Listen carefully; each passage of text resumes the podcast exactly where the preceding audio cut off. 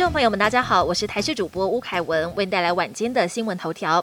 今天新增四例本土个案，分别居住于双北、桃园跟台南。其中宗教协会传播链今天再加二，按二零零九九因为接触同事按一九九三零而染疫。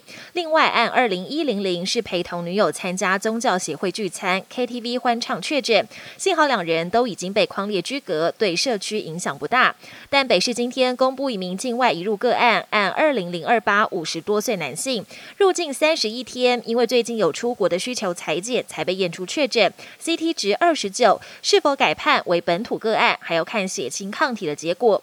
至于一零一也传出有确诊者足迹，卫生局也证实消息，不过个案尚未列入案号。若医护人员照料确诊病患而染疫，可以申请补偿金。但近来有医师爆料，外科同事染疫后肺部三成纤维化，除了体力变差之外，半夜睡觉还会胸痛惊醒，而且每个月治疗的药费高达五六万，最后拿到的补偿金却只有二十万元。这也让部分的医师大叹很心寒，医护人命不值钱。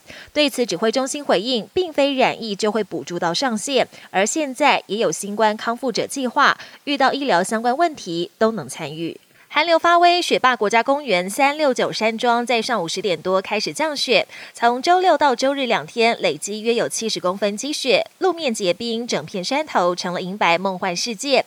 另外，合欢山依旧是湿冷天气，尽管没有下雪，但也有民众冲上山庆生，场面相当热闹。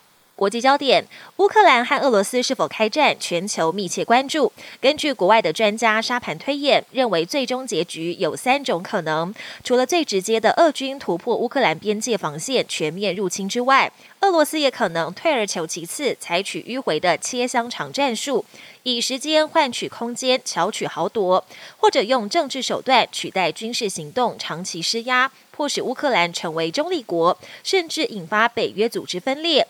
无论如何，都让俄罗斯获得最大利益。冬季风暴尤尼斯十八号挟着每小时近两公里的风速重创英国，狂风也使得飞机起降格外困难。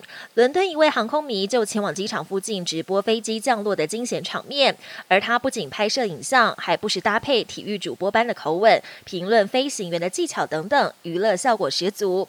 不但在网络上爆红，连 CNN 主播也被他圈粉。银魔富豪爱普斯坦二零一九年在监狱中轻生过世，如今同样的状况也发生在他的密友身上。